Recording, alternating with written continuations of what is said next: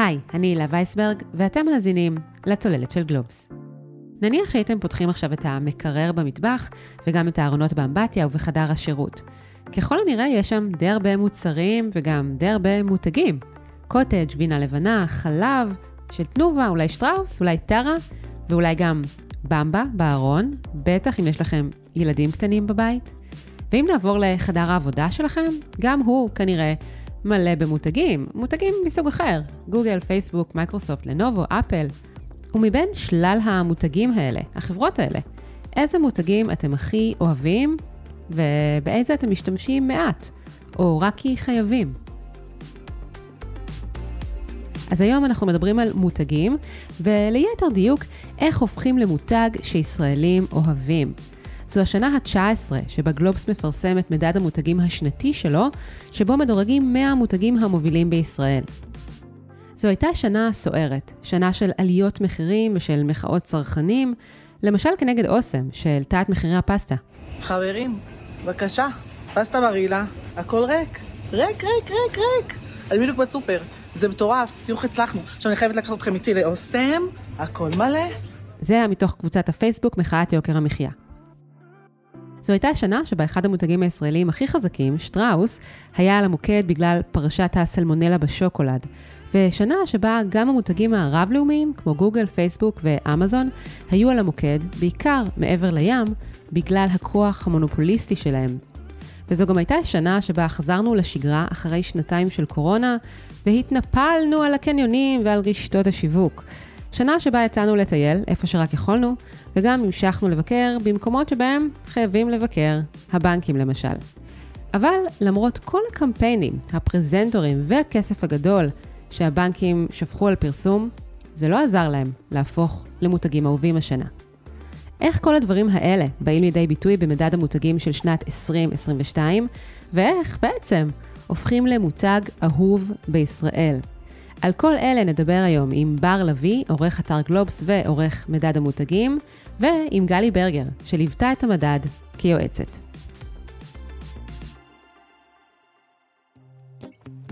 היי בר. היי לה. אז המותגים הבינלאומיים מככבים במדד המותגים השנה, ובטח בעשירייה הראשונה, כאשר את הבכורה השנה תפסה גוגל, שמככבת במקום הראשון במדד. אחר כך, במקום השני, עוד חברה ששייכת לממלכת גוגל, Waze, שאפשר לומר שהיא על הגבול שבין ישראלית לבינלאומית, ובמקום השלישי, סמסונג.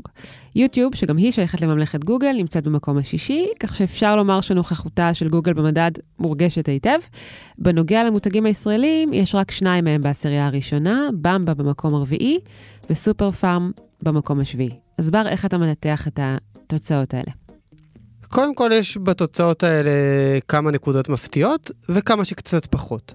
קודם כל הציבור אוהב מותגים שהם נוסטלגיים, במבה למשל, הוא אוהב מותגים שהם בינלאומיים, והוא אוהב מותגים שהם טכנולוגיים. אפרופו גוגל שציינת, גם וואטסאפ משתלבת בעשירייה הראשונה, גם סמסונג שהזכרת, וזה לא נגמר שם. זו תופעה שחוזרת על עצמה לאורך כל המדד, וגם לגבי המותגים הבינלאומיים אנחנו רואים את זה, וגם לגבי המותגים הנוסטלגיים, למשל רב בריח שמתברגת לפני איקאה. וואלה. כן. עכשיו, בהקשר של גוגל, אפשר לומר גם שהיא מקדימה בפער די מרשים את יתר חברות הטכנולוגיה. למשל, מייקרוסופט דורגה במקום החמישי, אפל במקום 14, ופייסבוק בכלל לא נכללת השנה ברשימת 100 המותגים המובילים. עד כמה הדירוג השנה שונה מהדירוגים בשנים הקודמות? הדירוג השנה שונה בתכלית, אבל, וזה אבל חשוב, השנה שיטת המדידה שונתה.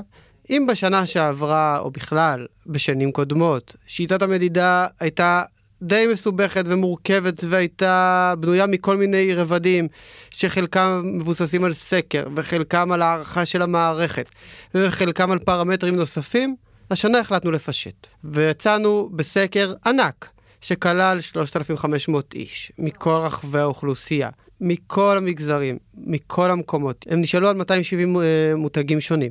עד כמה הם אוהבים ומעריכים כל מותג, והיו צריכים ממש לתת ציון לכל מותג, ועל בסיס העדפות של הציבור, בנינו את המדד הזה השנה.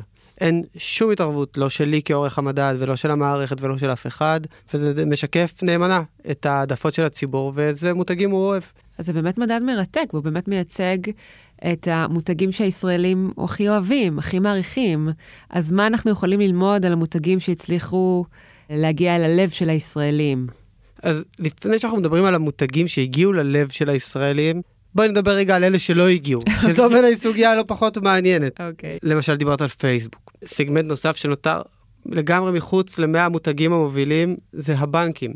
שאנחנו רואים שמשקיעים הון בפרסום ובפרזנטורים, ואין אף בנק שמתברג ברשימת 100 המותגים האהובים והמוערכים בישראל. זה באמת מרתק. למשל רואים שהישראלים מאוד מאוד מאוד אוהבים את הרכב הפרטי שלהם.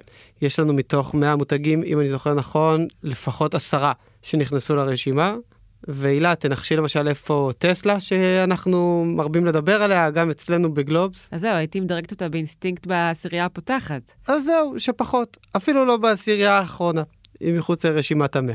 דווקא המותג שהתברג הגבוה ביותר זה BNV, מותג שאין לה הרבה אנשים, אבל הוא מותג ותיק. BNV במקום ה-20, ואחריו טויוטה במקום ה-22, ושאר יצרניות הרכב גם מדורגות באופן יחסי גבוה במדד. נקודה נוספת שאפשר להצביע עליה היא שהציבור מאוד מאוד אוהב מותגי מזון. דיברנו על במבה, אבל במבה לא לבד.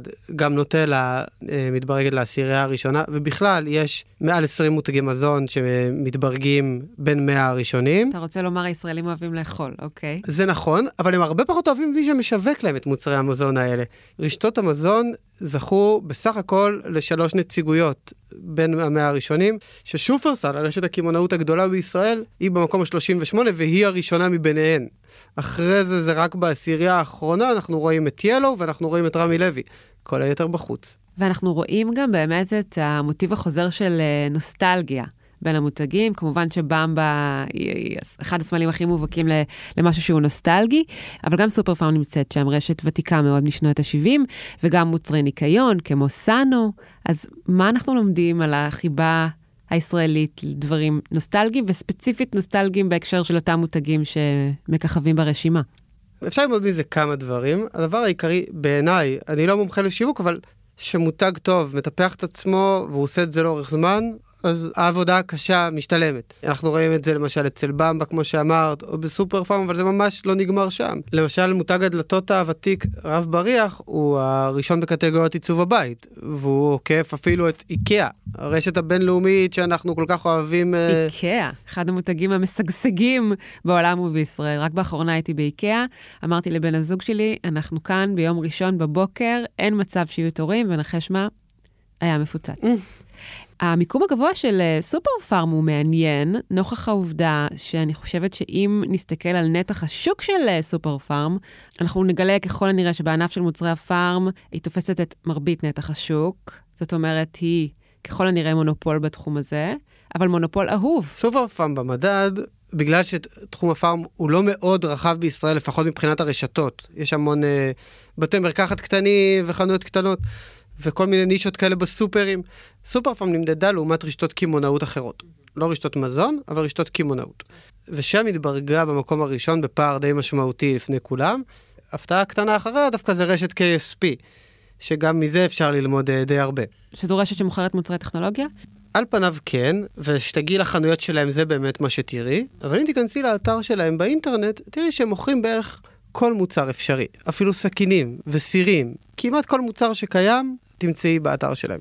וזה לא רשת שמשקיעה בפרסום כמו סופר-פארם, או כמו רשתות גדולות אחרות. בוא נחזור רגע לסופר-פארם. בואי נדבר על סופר-פארם. סוד ההצלחה של הרשת הזו, שבאינסטינקט גם כן אפשר לומר שמצד אחד היא פופולרית מאוד, מצד שני, וואלה, מפקיעה מחירים לא פעם. אבל סופר-פארם כנראה עושה משהו נכון. חוויית הקנייה שם היא די טובה. אגב, את הסיפור של חוויית קנייה אנחנו רואים לאורך כל המדד. הישראלים מאוד אוהבים חוויית קנייה. למשל, רשת ילו עוקפת רשתות מזון אחרות, גדולות ממנה בהרבה ומשמעותיות ממנה בהרבה, כי ילו משקיעה מאוד במיתוג של חנות נוחה וכלילה, אז אותו דבר סופר-פארם. סופר-פארם משדרת חוויית קנייה, קצת קפיצה קטנה לחול, כאילו זה היה המיתוג שלהם לאורך הרבה מאוד שנים. גם יש להם אתר אינטרנט מאוד מפותח, שגם בו הם מוכרים שלל מוצרים, אפילו בגדי ספורט, ממותג אלו יוגה, שגם על זה תוכלו לקרוא במדד בהרחבה. אז בקיצור, חוויית קנייה טובה ושירות טוב, זה אולי אפילו יותר חשוב לישראלים, המחיר, במקרים מסוימים. כנראה, כי באמת רואים שהרשתות הזולות, בעיקר בתחום המזון, אנחנו רואים את זה מדורגות נמוך מאוד עם בכלל. ואנחנו רואים את זה גם בתחום של הרכב, זה מוטיב שדי חוזר על עצמו, ישראלים מאוד מעריכים חוויית קנייה טובה. בר השנה בעצם שני מותגים ישראלים מאוד מאוד חזקים, גם שטראוס וגם אוסם, היו מעורבים, הייתי אומרת, או בשערוריות, או במחאות, בין אם זו מחאת הפסטה, שאפשר לקשור אותה לאוסם, ובין אם זו פרשת הסלמונלה, שנמצאה במוצרי השוקולד של שטראוס, שהעיבה מאוד גם על התדמית, וגם על התוצאות העסקיות. איך זה בא לידי ביטוי במדד? אז תראי, שטראוס התברגה במקום ה-62, שזה עדיין בין 100 המותגים האהובים והמוערכים בישראל, אבל ניתן היה לצפות שחברה כזו גדולה שמשווקת כזה מגוון של מוצרים, אולי כן תתברג גבוה יותר, ואני מעריך בוודאות די גבוהה שהייתה השפעה על הפרשה הזאת על החברה. אגב, גם באמת אנחנו רואים שבמשך שבועות רבים המוצרים שלהם נהדרים מהמדפים, אפילו חודשים. ולגבי אוסם. אוסם, בניגוד לשטראוס, השתרבבה לפרשה אולי שקצת פחות בשליטתה, באוסם אולי אפשר היה לצפות את מה שקרה. נזכיר למי שלא זוכר, אוסם רצתה להעלות מחירים, כנראה בלחץ בעלת הבית נסטלה העולמית, ונתקלה בגל מחאה מאוד מאוד חריף, מצד הציבור ומצד התקשורת בישראל, והמהלך הזה לפחות אז נבלע, אבל היה לדבר הזה אפקט, וגם אוסם נמצאת איפשהו באמצע הרשימה, וניתן היה לצפות שחברה שמשווקת כל כך הרבה מותגי מזון, ואנחנו רואים כמה הציבור אוהב את מותגי המזון, תתברג במקום גבוה, בין לפחות בעשירייה הראשונה, השנייה, או אפילו השלישית, והיא לא שם. נקודה נוספת שלדעתי חשוב להדגיש, אנחנו מאוד אוהבים לעשות השוואות, גם אנחנו בתקשורת, אבל בגלל שיטת המדידה החדשה השנה, לא נכון לחזור למדד המותגים של 2021 או של שנים קודמות ולבדוק מה קרה מאז, כי שיטת הבדיקה השנה, כמו שאמרתי קודם, היא שונה לחלוטין. ולכן אולי בשנה הבאה ניתן יהיה לחזור למדד הזה, ואז נוכל לעשות את ההשוואות ולראות מי עלה ומי ירד, אבל כן אפשר להגיד שהסקר הזה הוא סקר באמת כמעט חסר תקדים בהיקף שלו ובהשקעה שלו, והוא כן נותן תמונת מצב טובה מאוד לגבי העדפות של הציבור, ואיך שהוא תופס ומעריך את המותגים החזקים בישראל. ויהיה מעניין לגלות במדד המותגים של השנה הבאה, מה קרה לאותם מותגים שהשנה נקלעו לפרשיות ולמחאות, אם הציבור זוכר להם את זה, או מחה להם על זה, ויעלה אותם מעלה במדד, אבל נצטרך להיות סבלנים. אני מעריך שעד שנה הבאה, אז יהיה לנו פרשות אחרות ומחאות חדשות, ויהיה לנו מספיק חומר גם למדד המותגים של 2023. סך הכל הניסיון מלמד אותנו שלציבור יש זיכרון קצר הרבה פעמים, והוא מוחה למותגים שהוא אוהב, אז בואו נראה מה יהיה. בר לוי, תודה רבה. תודה רבה לך. מה הקשר בין התקציבים שהשקיעו המותגים בפרסום השנה לבין הביצועים שלהם במדד? אם מסתכלים על 4 המפרסמות הגדולות בישראל, סופר-פארם, שטראוס, תנובה ושופרסל, שמשקיעות בין 40 ל-60 מיליון שקל בשנה בפרסום, אז הפרסום כנראה עובד. סופר-פארם הגיעה למקום השביעי במדד, שטראוס למקום ה-62, וכנראה הייתה מגיעה גבוה יותר לולא פרשת הריקול בשוקולד. תנובה הגיעה למקום ה-15 בדירוג, ושופרסל למקום ה-38, הראשונה מבין כל רשתות השיווק. אבל זה לא נכון תמיד. יתר המפרסמים הגדולים ברשימה לא הצליחו בכלל להיכנס השנה לרשימת 100 המותגים המובילים. וזה כולל אפילו את הגופים הפיננסיים, כמו חברת הביטוח הפניקס וגם הבנקים. אפילו מקדונלדס, שהשקיע יותר מ-25 מיליון שקלים בפרסום, לא נמצאת בין 100 המותגים המובילים. איך אפשר להסביר את זה?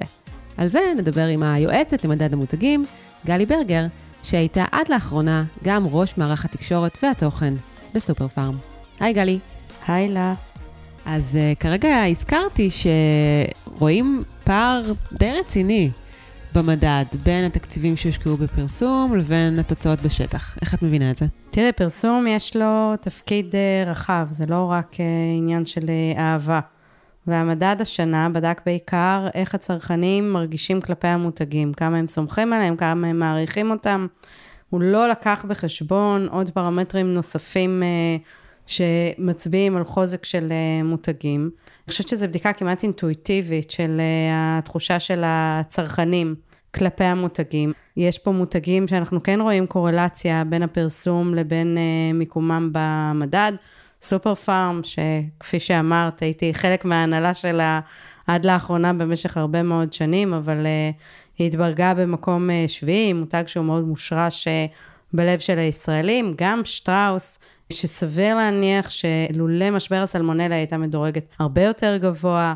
תנובה, חברות המזון, הן חברות שהן אהובות לצרכנים הישראלים, יש איזשהו חיבור רגשי אליהן, וזה ניכר גם במדד. את אומרת משהו שבעצם מחדד איזושהי תהייה שלא חשבתי עליה קודם, כי זה נראה מובן מאליו, אבל באמת עד כמה יש קשר הדוק בין אהבה למותג לבין צריכתו בסופו של דבר.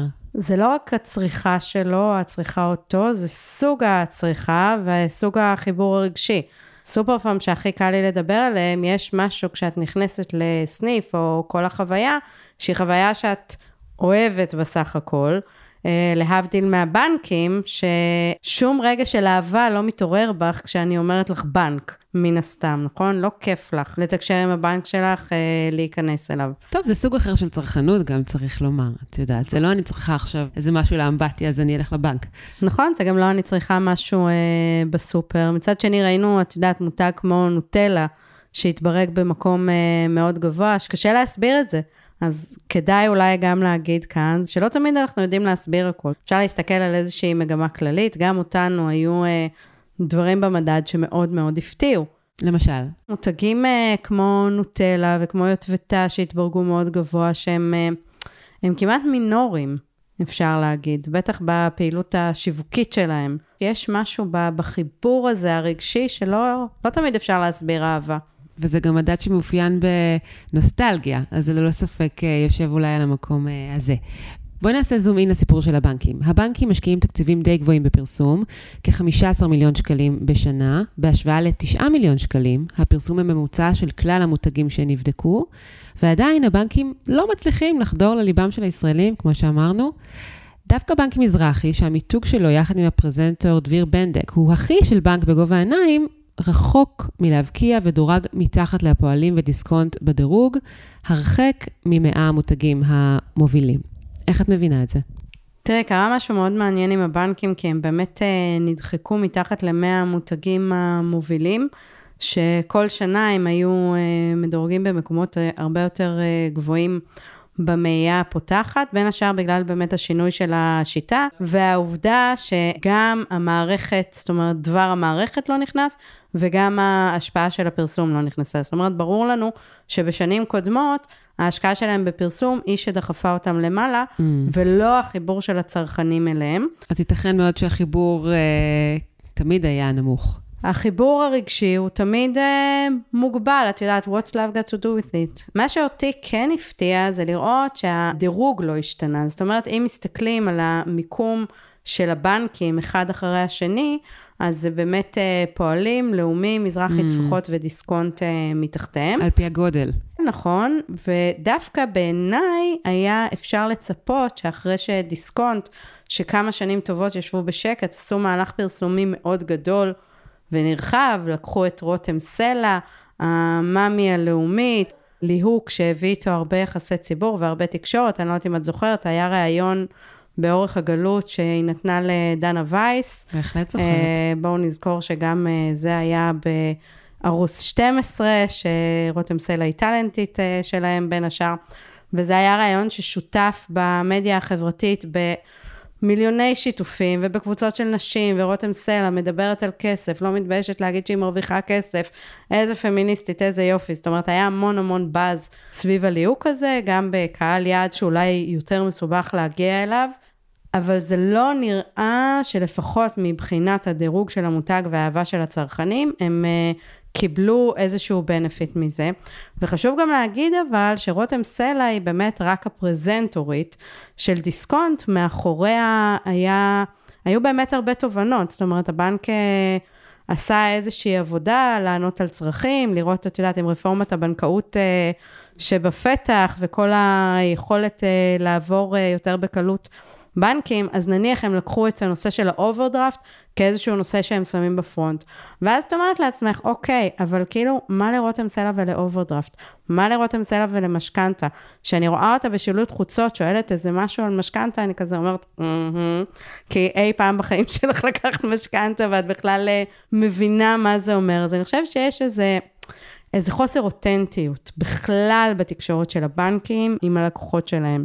והחוסר אותנטיות הזה גם בא לידי ביטוי בפער המאוד מאוד גדול בין הרווחים של הבנקים, שגם שנת הקורונה הייתה שנה של רווחי C של הבנקים, לבין המצב שבו נמצאים הלקוחות של הבנקים, הלקוחות הפרטיים, האנשים שנאבקים ביוקר המחיה, שנאבקים בשכר דירה שהולך ומגיע לאחוזים מטורפים מהמשכורת שלהם, שנאבקים על מקומות עבודה. את יודעת, אם היה בהתחלה את השנתיים של הקורונה, והחל"ת והפיטורים, ואז הייתה איזושהי תוששות, ועכשיו במשבר בהייטק, זאת אומרת, יש איזו מערכת יחסים שהיא לא הדדית, בין הצרכנים לבין הבנקים.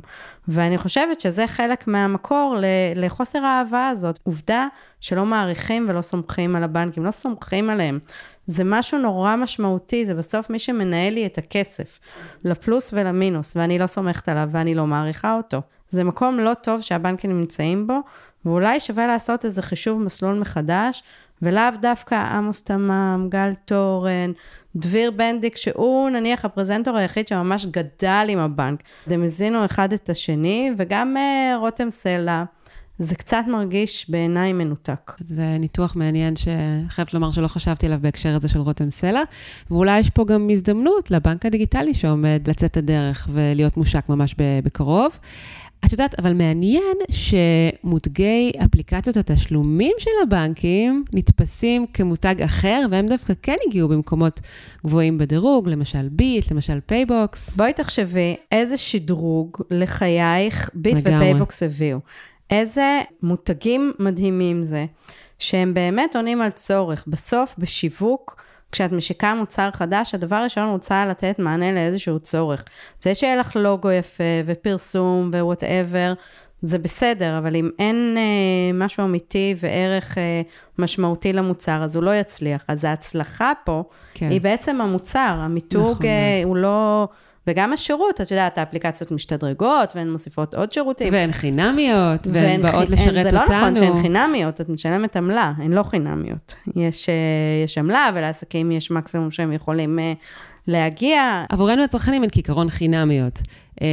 ובאמת גם הבנקים מנסים לפצח את היכולת שלהם להרוויח מאפליקציות האלה, אבל בכל מקרה כמותגים, נראה שכרגע מדובר במותגים מצליחים.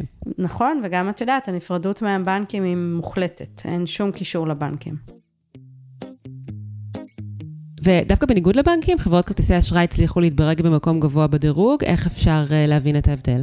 אני חושבת ששוב, יש כאן איזשהו שוני מאוד גדול בשימוש. כרטיס אשראי בסוף זה כיף, בואי, להוציא כסף זה כיף, כולנו אוהבים לצרוך, כולנו, רובנו גם אוהבים לצרוך מעבר למה שאנחנו מכניסים, זה מה שמאפשר לבנקים להרוויח כל כך הרבה כסף, ולכל מיני חברות פינטק של buy now, pay later, לזרוח ולפרוח, אז בסוף, תאהבת את הכרטיס אשראי שלך, מה רע כבר הוא יכול לעשות לך, הוא גם משהו שמפשט לך את החיים, שנותן לך הטבות, שמשקיע בך, שעל פניו מאוד רוצה בטובתך, אם את לא יכולה לקבל הלוואה מהבנק ואת צריכה כסף, אז בואי תיכנסי רגע לאתר, ובאיזה קליק נורא פשוט אנחנו ניתן לך עוד כסף. אז ברור שהאהבה שלך אליהם תהיה אהבה יותר גדולה אהבה מאשר לבנקים, שהבנקים הם אלה ששמים סטופ לחגיגה לעתים. לעתים, כן. כמו בבנקים ואפליקציות התשלום, גם במקרה של מותגי המזון, יש מותגים שמדורגים הרבה יותר גבוה מחברות האם שלהם. והדוגמה הכי מובהקת היא במבה, שהגיעה למקום הרביעי, בעוד אוסם נמצאת במקום 48. איך אפשר להבין את זה? תראי, הקשר בין מותג הבית לבין המותגים של המוצרים עצמם, עד כמה כן לחבר, כמה להפריד, הוא משהו א' שאין בו אמת מוחלטת, ולכל חברה יש את הדיסציפלינה שהיא מאמינה בה. שטראוס, לפני 15 שנים לדעתי, מחקה בעצם את אליט, או הפכה אותו לאיזשהו מותג, אחרי המיזוג בין שטראוס אליט לזקנים פה שזוכרים משהו בהיסטוריה שיווק בישראל, בעצם התחילה לשים את עצמה בפרונט כשטראוס, שעילית זה מבית שטראוס, שוקולד פרה של שטראוס, דנונה תמיד הייתה של שטראוס, אבל כל מיני מותגים נוספים, ראינו איך במשבר הסלמונלה, במידה רבה זה פגע בה, כי הצרכנים יודעים מי זה שטראוס, הם יודעים מי זו אופרה שטראוס, יש פרסונות מאוד מזוהות שגם מאוד קמו ונעמדו בפרונט של המשבר הזה ודיברו עליו והתמודדו איתו, עשו טוב, עשו רע, זה כבר, את יודעת, לפודקאסט אחר, אבל זה מותג שמאוד מזוהה.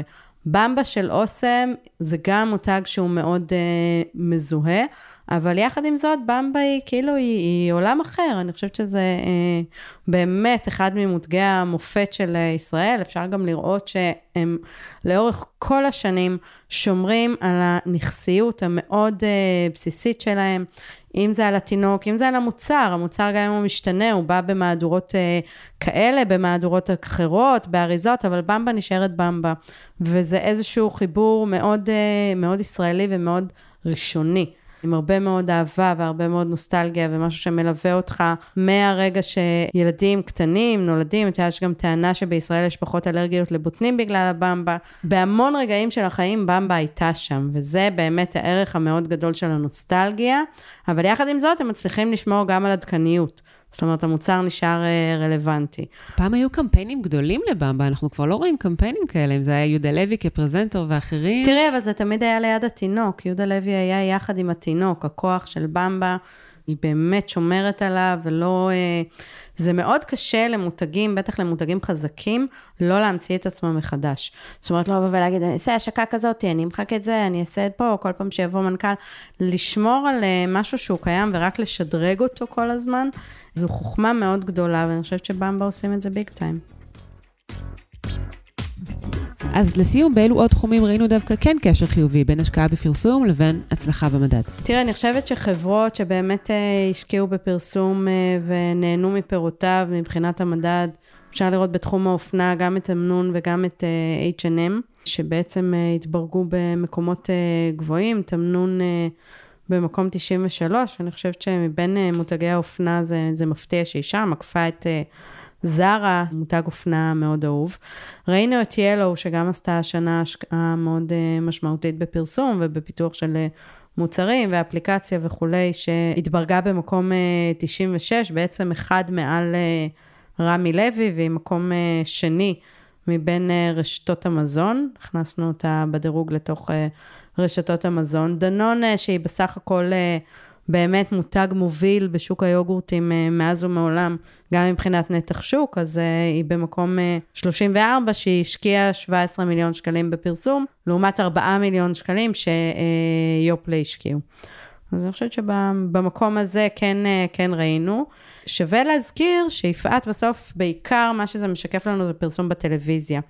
ועל אף שבישראל מדורת השבט עדיין נמצאת בטלוויזיה, יש לא מעט צרכנים שלא רואים פרסומות בטלוויזיה ולא רואים טלוויזיה מסחרית בכלל, וכל חייהם הם באינטרנט, ברשתות החברתיות, שם אני חשופה בעיקר למותגים, זה מה שמעצב בסוף את הצריכה שלי, את החשיפה שלי למותגים חדשים, ובכלל בעולם רואים הרבה מותגי אינדיה ומותגים בכלל, שצומחים מתוך הרשתות החברתיות, ואת אלה המדד לפחות השנה עוד לא בדק, אולי שנה הבאה. גלי ברגר, תודה רבה. תודה אילה. עד כאן עוד פרק של הצוללת. אתם יכולים למצוא אותנו באתר גלובס, בספוטיפיי, או בכל אפליקציית פודקאסטים. נשמח אם תעשו לנו סאבסקרייב, ואם אהבתם, שלחו את הפרק לחברה או חבר שאתם אוהבים. עורך הסאונד הוא ניר לייסט, בצוות הצוללת חבר גם אורי פסובסקי. אם יש לכם מחשבות, הצעות, תגובות או שאלות, אתם מוזמנים לשלוח לי מייל. הילה, hila_w, @globes.co.il, ויכול להיות שגם נשיב על השאלות שלכם כאן בצוללת, באחד הפרקים הבאים. אפשר גם למצוא אותי ואת שאר חברי הצוללת בפייסבוק ובטוויטר. תודה לכולכם שהאזנתם. תודה לבר לוי ולגלי ברגר. אני הילה וייסברג, נתראה בפעם הבאה. ביי ביי.